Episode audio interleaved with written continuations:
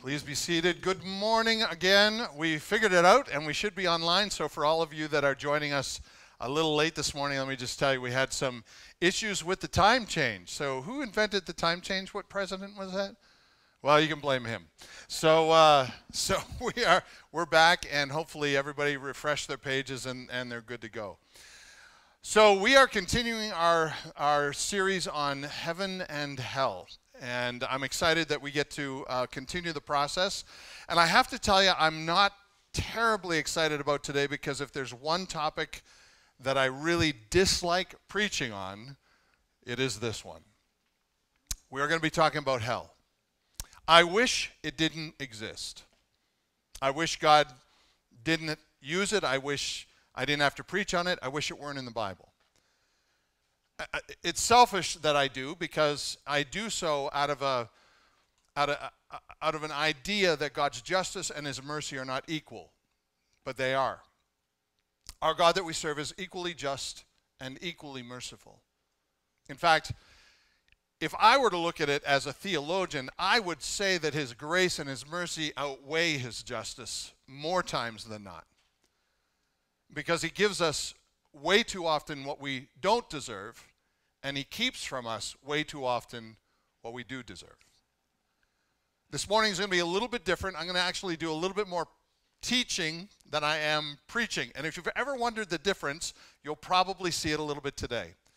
The reason I'm doing that is because I got to tell you, as we were doing sermon prep for this, me and the other guys, we are sitting around and we're, we're talking, and, and we kind of left it, it where I just told you we left it.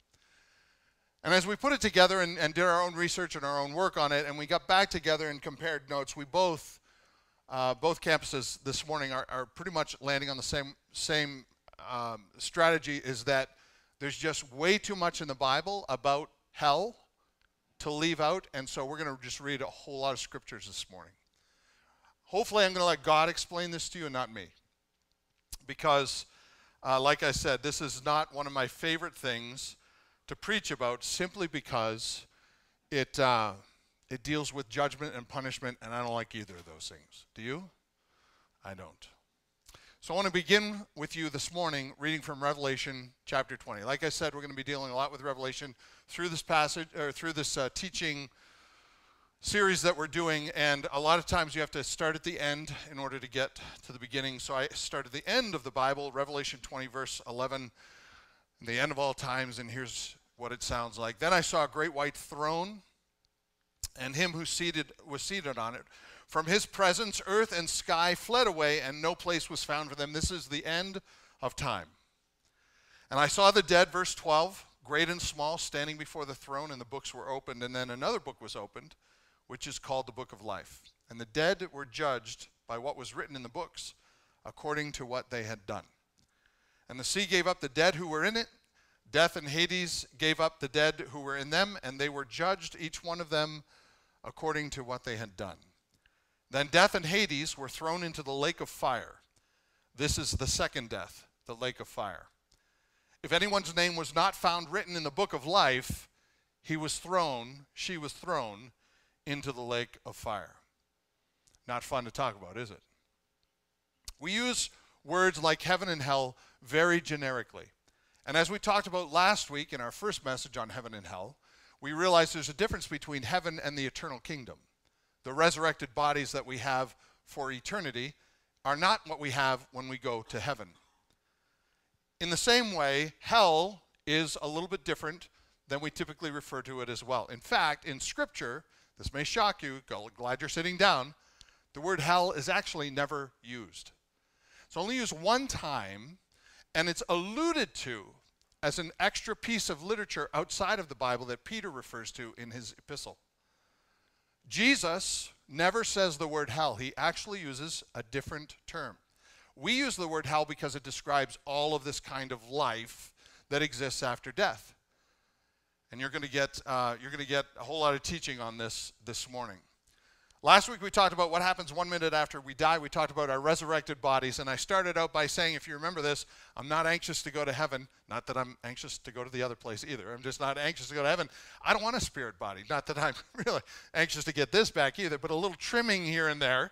And I'd love to have my body back. This is the way that we're created. We are supposed to be excited about the resurrection someday. This is what we're promised in Scripture. Paul said, if there's no resurrection, we should be of all people most miserable this is what we're promised as our eternal uh, dwelling. And, and, you can access last week if you need a, a prep on this. This week we're talking about hell. Is hell real? Who goes there? How can we know? And this is what I want to tell you hell is not what you might think, it is likely worse. Worse than anything that you can imagine.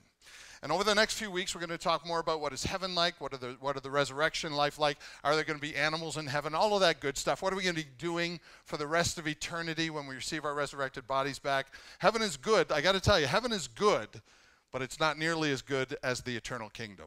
And we're going to talk about a lot of that uh, over the next few weeks. But today, today we're going to be doing a lot of scripture. We have a tendency to pick and choose, as do I, about what I like to preach about. This is not one of my top 10 and, um, I, but I'm, I'm anxious to, to teach you about it and to preach to you about it simply because it needs to be important to me. More important than it has been. Jesus talked about hell twice as much as he talked about heaven. There are mentions of hell. I started off this week. Uh, there are about 80 references to heaven in the New Testament. There are 160 references to hell in the New Testament. Over 70 of these were taught by Jesus himself. In fact, if you want to be fair about this, Jesus taught about hell more than any other person in Scripture, in the Bible. And he describes hell far more than he describes heaven. And so let me, let me give you this quick little slide. These are some of the things that Jesus has said about heaven and hell. He says it's a place of eternal torment, unquenchable fire where the worm doesn't die. People go there and they're in anguish. It's a place from which there's no return, a place of constant darkness. He compares it to living in a garbage dump that burned day and night in his day. Gehenna, we'll talk more about that in a minute. Jesus talks about hell all the time. We don't. Mainly because it's not it's one of those topics you don't like to talk about in in in, uh, in common society. But I have to tell you this we all will die. Unless Jesus comes back, God, I hope that's soon, don't you? Unless Jesus comes back, we all will die. And the minute you die, you will go to one place or the other. This is Scripture. Much as we sometimes don't like to talk about it, this is Scripture. Erwin Lutzer says this one minute after you die, you will either be elated or terrified. The word used in, in the Bible to describe hell actually is most represented in the Bible. It's, it's uh, hell is not a term that we translate directly. It's more of a descriptive term of a place Jesus referred to called Gehenna. Gehenna he referred to as a lake of fire, unquenchable fire. He always used this term Gehenna. We'll find out in why we'll find out why in just a minute. Like from Revelation 20, Jesus describes hell in one way. It is a lake of everlasting fire. Jesus doesn't pull any punches. Like we say hell, and we like to mean like a whole bunch of stuff. How's your job? It's hell. You know, we, we just say hell to refer to a whole bunch of things, right? But Jesus, when he talked about this place called hell, he always referred to it as a lake burning with everlasting fire. Never uses the term hell. Mark 9 43, here's one. If your hand causes you to sin, cut it off. It's better for you to enter as, as, as a crippled, enter life crippled than with two hands and go to hell to the unquenchable fire. Now, you might look at that and say, well, Craig, he said hell right there. He did not. He said Gehenna. This is the term that Jesus used for hell all the time. We translate it lazily into this term hell, but we need to understand this is not what Jesus used. Jesus, we, we refer to this place as hell, and, we, and there's nothing wrong with that, but it's re- like referring to heaven as the place we're going for eternity, and we're not going to heaven for eternity, right? Right? All right, we get our resurrected bodies, we, we live in the everlasting kingdom, and we don't fish spiritual trout, we catch the real thing. All right, so here's the thing the New Testament continues this thought, uh, this description of hell as a place of torment and fire. Hebrews 10 26. For if we go on sinning deliberately after receiving the knowledge of the truth, there no longer remains a sacrifice for sins. In other words, if we deliberately go on sinning after we know that God sent his only son to keep us from this destination, we say, forget you. There's no other sacrifice that remains. Nothing will do. No good works, no, no sacrifice to idols. There's nothing that you can do. There's, there, there's no other way here. No other way for us. There's no other sacrifice for our sins. But there's only, look at this church, a fearful expectation of judgment and a fury of what? Fury of fire that will consume the adversaries. Revelation picks up, and we just talked about it, Revelation 2014. Then death and Hades were thrown into the lake of what church? Lake of fire. This is the second death. It's a lake of fire. Twice it says it. And if anyone's name was not found written in the book of life, he was thrown into three times the lake of fire. Second death is called the second death because everybody dies unless Jesus comes back, right? You're going to die. This is your that's your first death.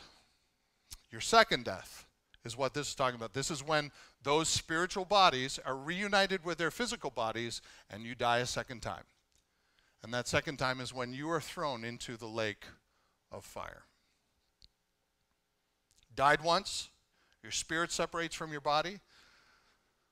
Hitler, you can dig him up, you can find his body right there. It's, it's right there. His spirit goes on.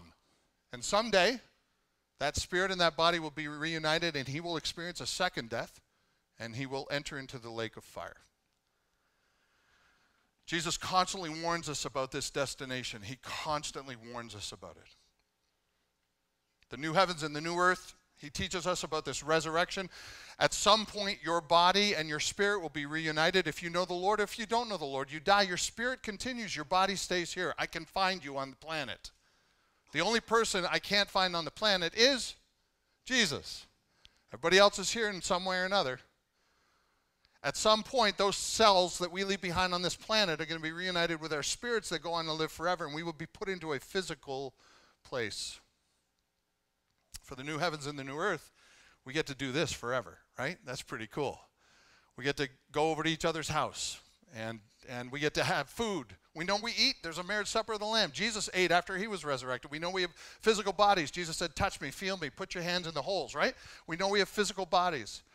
There's animals in heaven. Well, the eternal kingdom. We know all this. It's all in Scripture. You're going to love everything we talk about when it comes to our eternal destiny as believers. But the unbelievers, those who choose to not follow Jesus Christ, to live in rebellion against Him, they too are reunited. Their spirits and their bodies will be reunited. And they will live forever somewhere as well. They have to, they're souls. Souls live forever. If you're human, you got a soul. Spirits, angels, they, they exist forever, but they don't have a soul. Only humans do. And those souls exist somewhere forever. The confusion on all of this, unfortunately, largely comes from the Bible using different terms to describe the reality of what happens after we die. Like we refer to heaven, we sometimes mean our resurrected bodies in the kingdom. In the same way, the Bible refers to hell and sometimes refers to what happens in our eternal destination versus our immediate destination. The moment after you die, you're either elated or terrified. So let's talk about what that means. There's a place for spirits now that we go to when we die. The limited time that we have, every one of us tries to beat death, don't we? You know, take yoga, do do uh, Pilates, whatever you got to do. You know, diet, do a diet, keep you keep you alive longer. I got news for you. It catches up with all of us, right? Every one of us will die. After we die, after these bodies expire, we die because we sin. You know that, right? For by one man sin entered the world, death passed to all men because all have sinned. So we all die. Our spirits continue somewhere else. If we know Jesus Christ, we're immediately with him. If we don't know Christ, we're immediately separated from him in a place that we'll talk about in one minute. At some point, those spirits and bodies will be reunited and we will live into eternity. So let's talk about the terms that we have, all right? Let's start with one of the terms that is not found anywhere in Scripture, and that is purgatory. You will not find this one in Scripture. Now, some people believe that purgatory actually exists. We actually did a video cast on this, did a lot of uh, really cool uh, research on this one, and you can access this on uh, vceast.org. You can go to the hub, go to the, uh, the digital, v- Village Church digital, uh, and all of that information is there. Check the one out on purgatory, it's really eye opening. Purgatory, we, will tell you where it came from, how it got involved in all of these different churches that teach on it, but ultimately, purgatory, that word is never in Scripture, never even taught in Scripture. It is actually historically a manipulative word to get you to do stuff that the church wanted you to do. All right? Number two, and by the way, if that's happening to you today, if somebody is threatening you by telling you that you have to give something or do something in order to achieve the grace of God, you need to run away from that person and that church. Because that is not anywhere in Scripture. It is for grace. By grace you are saved through faith. This is not of yourselves, it is a gift of God, not of works, lest anyone should boast. And so if you're in a situation where your church or somebody, an elder in a church, somebody is telling you you need to do blank in order to get out of purgatory or to guarantee yourself a place in heaven, that is false information. And don't believe me, just crack open the book. It's all the way through Scripture. All right? Number two, Sheol. This is another word that is used in Scripture. This literally means to be buried or dirt. We go into Sheol when we die. Now, interestingly enough, this word has to do with what happens after you die, what happens to your body after you die when those two thieves were crucified on the cross beside Jesus, they both went to Sheol. One of them went to heaven, the other one went to hell. We'll use the term hell, but both of them went to Sheol. That means they were both buried. Right? Sometimes in Scripture, Sheol is translated as hell. Translated in hell 31 times in the English Bible, translated as the grave equally 31 times and it's translated as the pit three different times. So this word Sheol has become a little confusing because of the way that we, and when the translators translated in the Bible, they did so looking at the context. And so don't fault them for doing that. It's just that it's become, um, like we use the word um, to, or, or uh, I'm trying to think of an English way that we, we mess this up too. Uh, you can mean to, or you can mean to, or you can go to a place, or you can say, I did this too. You know, uh, the word, the same word, but it describes different things. We even spell it differently. Uh, unless you're a victim of the American school system, then you might spell it all the same way. But uh, in Scripture, the word Sheol typically means different things, and it's translated hell sometimes because of the context. Now we know this because David himself, King David said, when his son died, he said, When I go to Sheol, I will see my son there. Now, David did not go to hell. Uh, David was simply saying, When I'm buried in the dirt, I will get to see my son again. All right, so Sheol means buried or dirt. It's what happens to your body after you die. The third uh, category is actually has several words attached to it. Hades, the abyss, the sea, or gloomy chains of darkness. These words all mean the same destination. These are the spiritual, this, these, this is the spiritual destination for our spirits when we die and go to Sheol and our spirits are separated.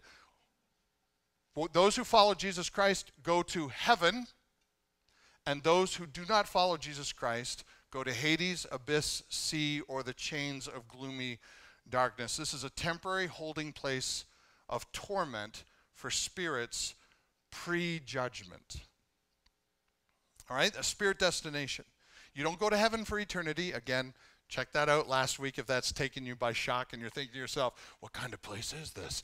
Uh, check it out last week. You'll find out what I mean by that. But just like you don't go to heaven for eternity, you don't go to, to this place called the abyss for eternity either. However, it is a place you don't want to go. Spirits are held there now, rebellious angels are held there now, and this is the beginning for those spirits who have been in rebellion against God to be reunited with their bodies someday, and they will continue. They will be brought, like we talked about in Revelation, they will be resurrected from Hades and they will be thrown into the lake of fire. That is the second death. This place is so bad, not even the angels wanted to go there. There's a great story in Scripture where there's a bunch of demons that possessed a guy and they were getting on Jesus' nerves. So Jesus decides he's going to cast out these demons and he talks to the guy and he says, who's, who's in there with you? And he says, My name is Legion, right? You remember this? And Jesus said, Okay, your time in this fella is over. I'm going to cast you out. And you know what that, that demon said? Don't cast us out, don't cast us out, and don't give us a place to go, because if that's the case, they end up in Hades, chained in gloomy darkness until the final judgment. They don't even want to go there. Instead, they said, Could you just throw us into these pigs over here? Do you remember this? We'd rather live in the pigs and make the pigs crazy. I think that's what's wrong with my dog now that I'm thinking about it. anyway, we'd rather make the pigs crazy then we would uh, then we would go to this place. So listen to this. It's in Luke 8:31. This stuff is all in Scripture. Luke 8:31 says, "And they begged him not to command them to depart into the what church? Into the abyss. They don't want to go there. That's the worst place." Now a large herd of pigs was feeding there on the hillside, and they begged him to enter these, so he gave them permission. So they went into the pigs, and the pigs all ran into the water. Do you remember the story? They all drowned. We sometimes picture the devil in hell ruling over all of these angels in hell. The devil doesn't want to go to the abyss. That's the worst place he can go. The demons don't want to even go there. That's a terrible place. No, the devil's not in the, not in the abyss. You know where the devil is, right? Yeah, he's he's right here. And his little minions are right here too.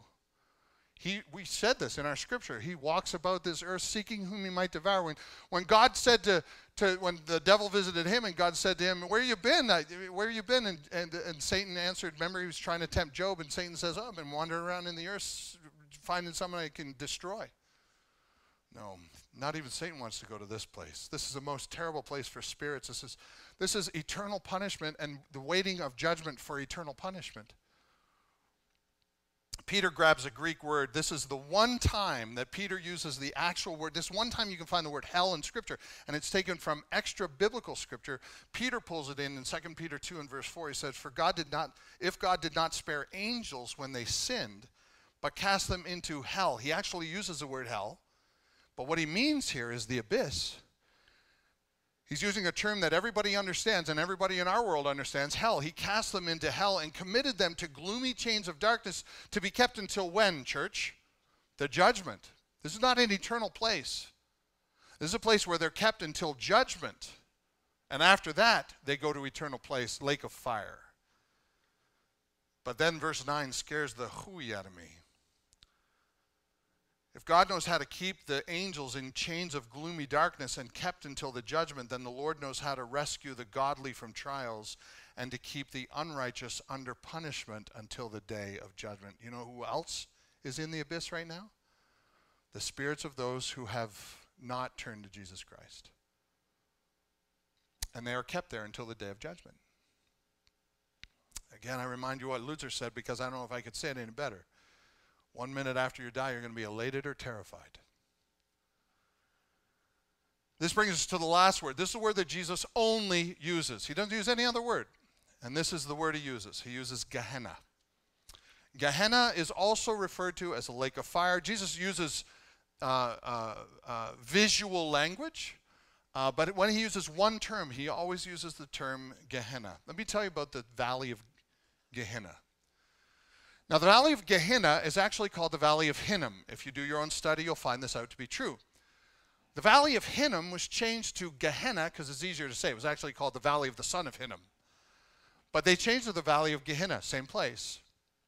The Valley of Gehenna was known as a cursed place. Way back in the Old Testament, when people wanted to worship Moloch, guess where they worship Moloch? I bet you hit it. The Valley of Gehenna.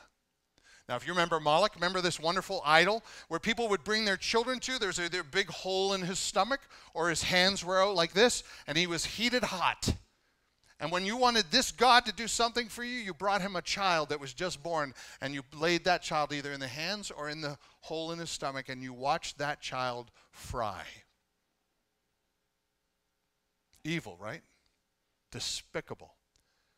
And the place you went to find this God was the valley of Hinnom, or the valley of Gehenna. Jeremiah, Jeremiah 19 calls us the valley of slaughter because of the blood of the innocents that were sacrificed to Moloch. This is the worst kind of idol worship. The Jews were de- de- detested this. The Canaanites did this. Some of the Jews ended up doing this. Worst kind of idol worship, and it was done in this valley. This is why this valley was called the Cursed Valley. It also was a place when Babylon came in and captured all of the people and led them into captivity into Babylon. You remember the story? Daniel, Shadrach, Meshach, and Abednego. You remember those guys?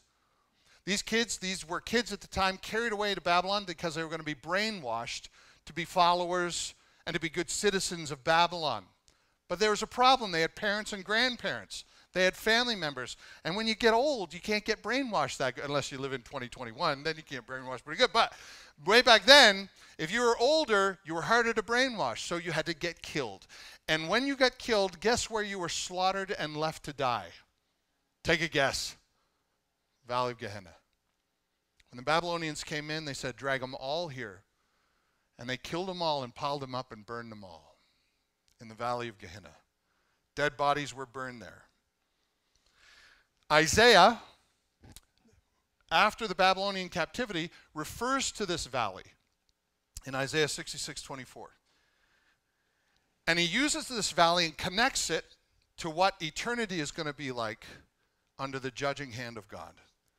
Isaiah 66, 24, they shall go out and look on the dead bodies of the men who have rebelled against me. The worm there shall not die, fire shall not be quenched, and they shall be an abhorrence to all flesh. This was a place that Isaiah talked about and connected with eternal judgment of eternity when the spirits of the rebellious are joined with their bodies again. He said it's going to be like the valley of Gehenna. And because of that, Jesus himself uses Gehenna to talk about hell all the time. Gehenna was actually referred to as the cursed valley. And in Jesus' day, there was a garbage dump here. This was a place where the Jews threw all of their garbage. Not only that, on the Temple Mount, they would sacrifice so many animals that there would be blood everywhere. It was a bloody endeavor. They built a moat that ran from the Temple Mount all the way through the city, all the way, so that that blood and the guts and all of that could flow freely, uh, uh, led by gravity, down to the lowest point right outside of the gates. And I bet you, bet you can't guess what that lowest point was. It was the valley of, valley of Gehenna. And they lit that sucker on fire and it burned day and night, full of ick and muck there was smoke constantly. It smelled terrible. It had a horrific history. It was referred to as the Jews as the gateway to hell. And when Jesus wanted to talk about eternal hell, Jesus used the word Gehenna. Now, Gehenna means, means nothing to us. But if you knew Jewish history, which you do now, you would know you don't want to be anywhere near this place. And the ironic thing is that this gateway to hell was right next to the city of God. Matthew 23, 33, Jesus says, I, I could pull all kinds of verses. I, I have to tell you, I'm, I'm even behind now. I'm trying to go faster. But I, I could give you verse after verse after verse. Matthew 23, 33, here's one. You serpents, Jesus, Jesus, he's so kind to everybody, isn't he? Uh, okay, so he's talking to the Pharisees who were just, you know, they were they were using religion to manipulate people. All right? Jesus has a very short fuse for anyone who uses religion, his realm of authority, to manipulate people. So he's talking to the Pharisees, and he calls them not his beloved lost sheep. no, no, he calls them a bunch of snakes. You serpents, you brood of vipers. How are you to escape being sentenced to Gehenna? These were the guys that were leading people in the religious rites of the day. And Jesus says, You should know something. I'm not going to see you in heaven. I'm going to see the thief on the cross, but I'm not going to see you.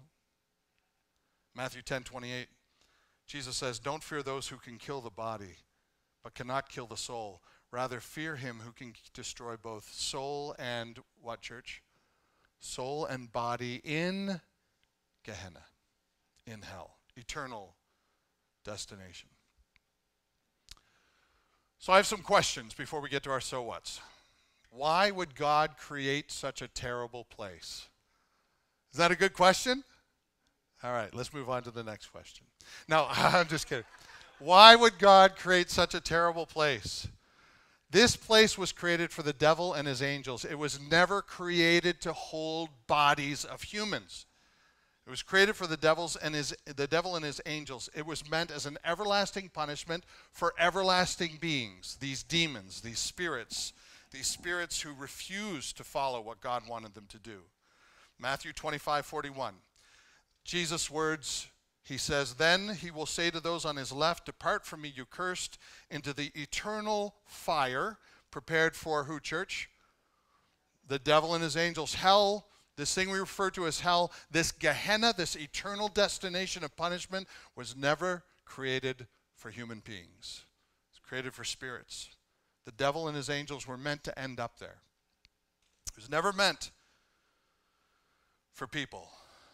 But because of rebellion in our hearts, rebellion's a hard thing to kill.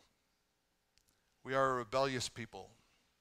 And we are an eternal well, not eternal. We are an everlasting people. We had a beginning, but we will not have an end. After the fall, it became the place to hold those unwilling to follow Jesus Christ, unwilling to bend to the authority of God.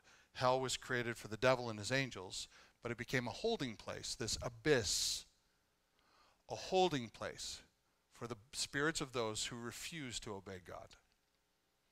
Second question wouldn't Jesus warn us about this place? yes, yes, that's pretty much all he does.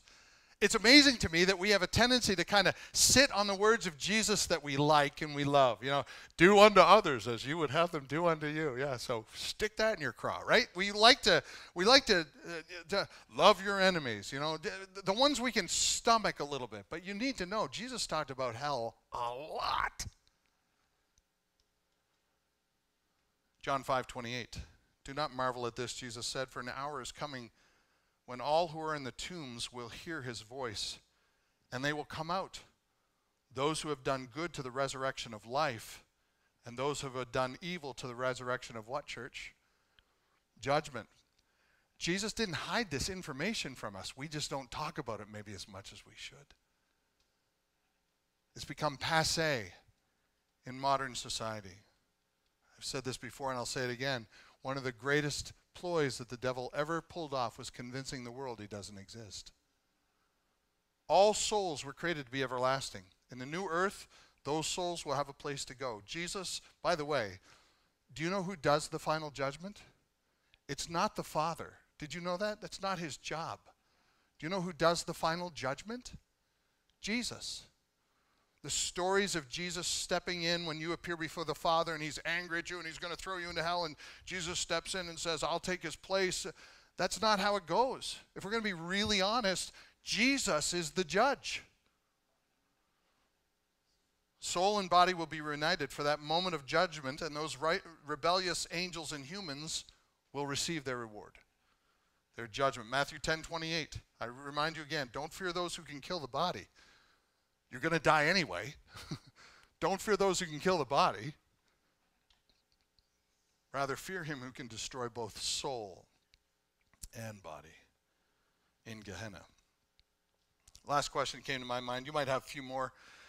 You can submit them if you would like to. We do these uh, questions in the sermon Q&A. Here's my question, though. Why would a loving God leave people to this destiny?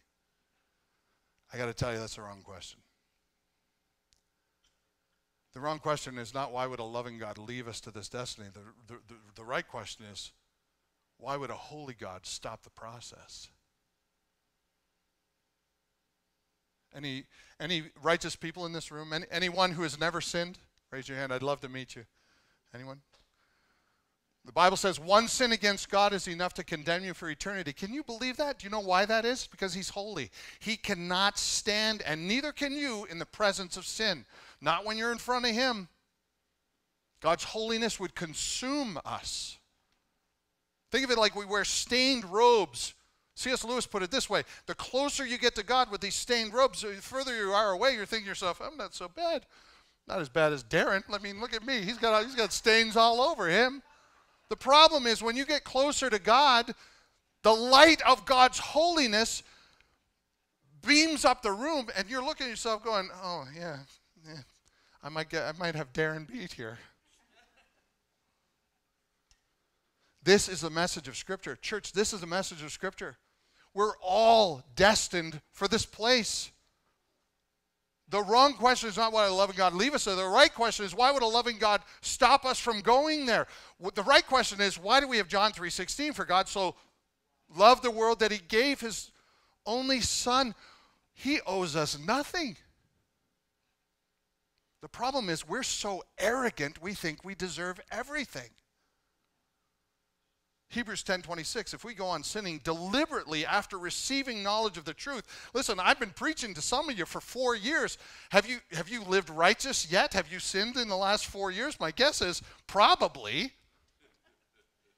If we go on sinning after we deliberately receive the knowledge of truth, there no longer remains a sacrifice for sins, but this fearful expectation of judgment and a fury of fire that will consume the adversaries. We need help The question is not why would a loving God leave his people? The question is why would a holy God let his only son die for rebels? For people who know the truth and don't care. God is under no obligation to save rebels. Do you think that he is? That is a pretty arrogant thought, don't you think? Well, I know he'd save me. I mean, pretty arrogant, right? Sinners in the Hands of an Angry God is a message done by Jonathan Edwards. If you've never read it, you probably should. He was a monotone preacher who did this message. And when he did it, the people who heard it felt like the earth was opening underneath of them and they were to fall into hell in a heartbeat. It became screaming and it began a revival. This message began a revival. We refer to it in history. You can read about it. Powerful message. Here's some of the things that Edwards said. The thing applied is they are liable to fall to themselves without being thrown down by a hand of another. But he that stands or walks on slippery ground needs nothing but his own weight to throw him down. We don't need any help. Just live this week. You don't need any help to demonstrate how sinful you are. I don't need any help. I don't need Satan to come along and tap me on the shoulder. I can do pretty good on my own. The reason why they're not fallen already and do not fall now is that God's appointed time has not yet come. For it is said that when that due time or that appointed time comes, their foot shall slide, they shall be left to fall. As they are inclined by their own weight, God will not hold them up on these slippery places any longer, but will let them go. And then at that very instant, they will fall into destruction. There's nothing that keeps wicked men any one moment out of hell but the mere pleasure of God. How long will the punishment last? The lake of fire is permanent destination for those whose names are not found in the Lamb's book of life. It lasts forever. Rebels wouldn't be happy anywhere near God's holiness. Death and Hades were thrown into the lake of fire. This is the second death, the lake of fire. If anyone's name was not found written in the book of life, he was thrown into the lake of fire. Remember how I started all of this? Some things we don't like talking about, some things we just don't like talking about. We have to talk about them, right? The, one of the top three purposes of the church is to get you ready to die. You're going to die, unless Jesus comes back, which would be really nice, by the way, anytime now. You're going to die. And when that happens, your life continues somewhere. It's all the way through Scripture. You either go to heaven, this place where we get to be with our loved ones and with God. Or we go to the other place where not even the demons want to hang out. And if that's not bad enough, at some point you're going to get your body back. Your spirit is going to be reunited with your body.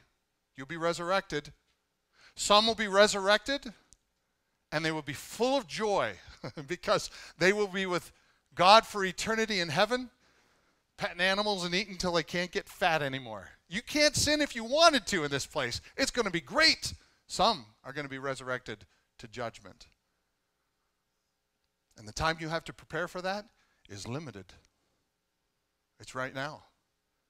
God is merciful to give us time. But I don't know how much time you have. I don't know how much time I have. Hell is the righteous punishment for sin filled human beings. Let me put it this way Does sin make you angry? Does sin make you angry? Oh, I, I hope you say yes. Would you just please say yes? Let's act like we're righteous, all right? Does sin make you angry? Well, it should. It really should.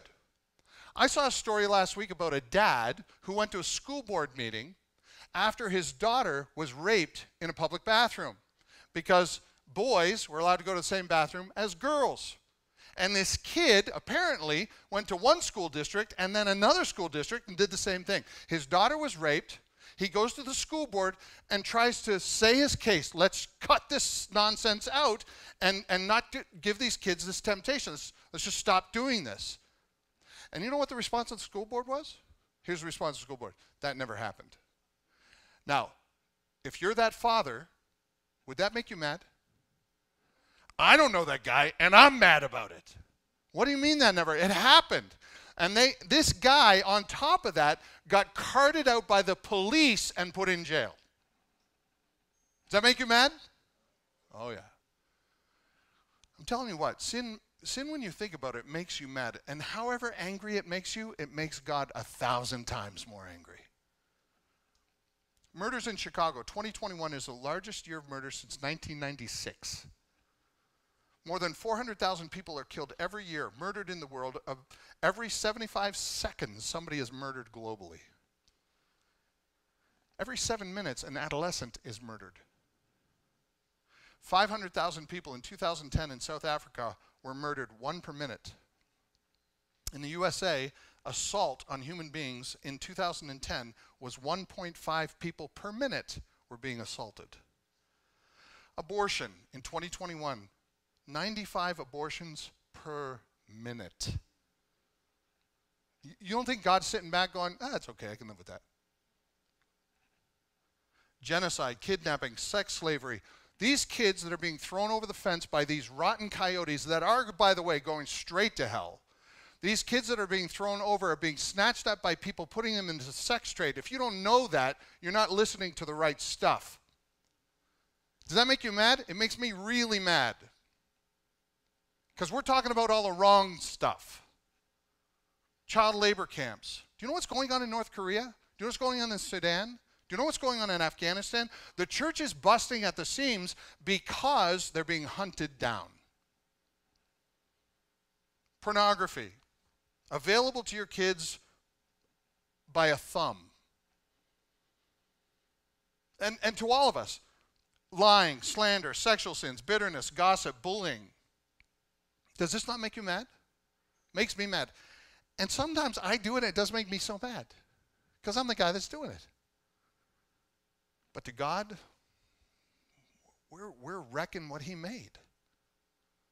You don't think that makes Him mad? Our wickedness is as heavy as lead. And your so called righteousness would have no more influence to uphold you from this web that you're about to fall through to keep you out of hell than a spider's web would have to stop a falling rock. When you understand God's personal experience with humanity, his righteous anger begins to make sense. It's his mercy that doesn't make sense. I want to put that up on the screen for you because it's really good. When you understand God's personal experience with humanity, his righteous anger begins to make sense. It's his mercy that doesn't make sense. In Sinners of His Hand of an Angry God, one of the lines that I love the most is The sword of divine justice is every moment brandishing over our heads. It's nothing but the hand of an arbitrary mercy, and it's God's mere will. It's nothing but the hand of arbitrary mercy and God's mere will that holds it back. Church, the problem is we're all sinners. We just think we're not, or we're not as bad as Darren. Each of these sins and more creates a sense of justice in God, and they must be punished. Each one of us is guilty of something that demonstrates we are constantly under the power of sin, not under the mercy and the grace of God. We run to sin like a like a like a fly to like a mis, uh, I'm trying to think of a good illustration. We run to sin like it's the most natural thing in the world. Sin came into the world through one man, death spread to all men because all sin. We're all stained. We're all stained. But in our arrogance, we just prefer to judge the other guy's stains over our own. Number two, hell is forever. You don't want to play around with this one. You do not want to play around. Second Thessalonians 1 9 says, They will suffer the punishment of eternal destruction away from the presence of the Lord and the glory of his might. Once you're on this path, only Jesus can change it. Death is the deadline. Jesus is completely merciful and completely just. And listen, you would rather, you believe you me, you'd rather have his mercy than his justice. Hell was created out of justice to give us what we do deserve. Heaven was created out of mercy, grace, and giving us what we don't deserve. God is merciful to give us another day to repent. This is also all, all the way in Scripture. Listen to this. 2 Peter 3 7 says, But at the same time, the word, but by the same word, the heavens and the earth that now exist were stored up for fire, being kept until the j- day of judgment and the destruction of the ungodly. But do not overlook this one fact, beloved, that with the Lord one day is as a thousand years, and a thousand years as one day. Verse 9 will get you. And the Lord is not slow to fulfill his promise, as some count slowness, but is patient toward you, not wishing that any should perish, but that all should come to repentance. Do you want to know why the Lord hasn't returned yet? It's his mercy has giving you another day. He's giving you another day. He's giving your family another day. He's giving your friends another day. He's giving you another day. Don't waste it. I'm amazed how many funerals I do and I preach the gospel message and people come and they look death in their eyes and they walk away with no changes. It's God's mercy that created a place called heaven. It's God's justice that puts us in the abyss. The bill for your sin must be paid. Your sin will either be paid for you by in hell for eternity or your sin has been paid for by Jesus on the cross. That's the amazing thing. you don't have to pay for your sin. You couldn't do it anyway. You don't, you don't have enough in your bank account. You don't have enough in your righteousness bank account. You need the righteousness of Jesus. And so I bring you to the third point, last one. Only Jesus can change your course. Only Jesus. Acts 4:12. There is salvation in church. Say this with me, please. There is salvation in no one else, for there is, read it with me, there is no other name under heaven given among men by which we must be saved. Any questions? There's only one person whose body does not dwell on this planet any longer. It is because that person was completely holy and righteous, lived a holy and righteous life, died so that you could walk to heaven on his broken back. You can ride Jesus' coattails all the way to heaven, but you can't do it without him. John 3, 16. We love this, right? For God so loved the world that he gave his only Son, that whosoever believes in him should not perish but have everlasting life. But then the next verse says, For God did not send his Son Jesus into the world to condemn the world, but in order that the world might be saved through him. Whoever believes in him is not condemned. Hallelujah. But whoever does not believe is condemned already. They're already on that trajectory because he has not believed in the name of the only Son of God, the one hand that can pull him out of the fire, he never reaches for. Jesus is a redeemer, promised as soon as this we wreck this thing called life. This is why Jesus said, I am the way, the truth, and the life. No one comes to the Father except through me. It's all the way through Scripture. This is why Jesus talked about hell way more than heaven. He nor I want to see anybody there. You know what I wanted to call this message? I was debating with. I wanted to call this message Hell No for Christ's sake. Isn't that good? Hell no for Christ's sake. My dad, when I was eight years old, my dad, after church service, brought me home, and I don't know why I asked him, but I did. I said, Dad, how do I go to heaven? Eight years old. Not really intelligent, but enough to know I don't want to go to the other place. So we walk in the door. My dad takes me in the living room. we had this orange carpet that was terrible. Do you remember the orange carpet? And we had a, a couch that had like big orange flowers and green leaves on it. I can remember it because that's where I knelt down with my dad. And when I knelt down with my dad, he turned to me and he said, Craig, you're a sinner. You, you cannot stop sinning. I said, I'll do better, Dad. He said, No, no, no. You don't understand. You can't stop. It's in your DNA. You'll sin until the day you die. I said, Well, what am I supposed to do? He said, Well, do you love Jesus? I said, Yeah. He said, You should because Jesus has offered you a way to escape judgment. Your sin will take you to a place where you'll be judged someday and you will live for eternity in hell, in Gehenna, the lake of fire. Or you can trust Christ as your Savior and realize He died for your sins, took them all on Himself, paid your price, paid the bill, and you can live in, in heaven with Him. so my dad said, What do you want to do? I said, Well, I'll take option number two, door number two. He said, Okay, then you've got to confess You've got to ask Jesus into your heart. I was eight. So I stuck my head in the orange and green flowers and I prayed out loud. And I don't even know what I said. All I can remember is, I don't want to go to hell. I want to go to heaven. And that's really all I needed to know. That's why the gospel is so simple. Everybody in this room can understand it, even an eight year old can get it. All you have to do is believe that Jesus died on the cross, paid for your sins, so you don't have to. And you'll never stand in judgment before Him, ever. You'll only be welcomed into eternity and receive far more than you ever deserved. My prayer this morning is that if I have to preach on hell, I'd do it like Jesus did. For Christ's sake, don't go there. Let Jesus change your course because there's a far better option. But you got to make the decision now because you don't know what happens when you walk out that door or when you switch off the TV. You don't know what's going to happen. Make sure your life is right with Christ now. Father, I'm grateful for the opportunity to talk about hell and heaven, and this is a heavy one. Uh, nobody wants to go to hell problem is we don't necessarily believe it's as bad as you said it is. Help us to take your word for it.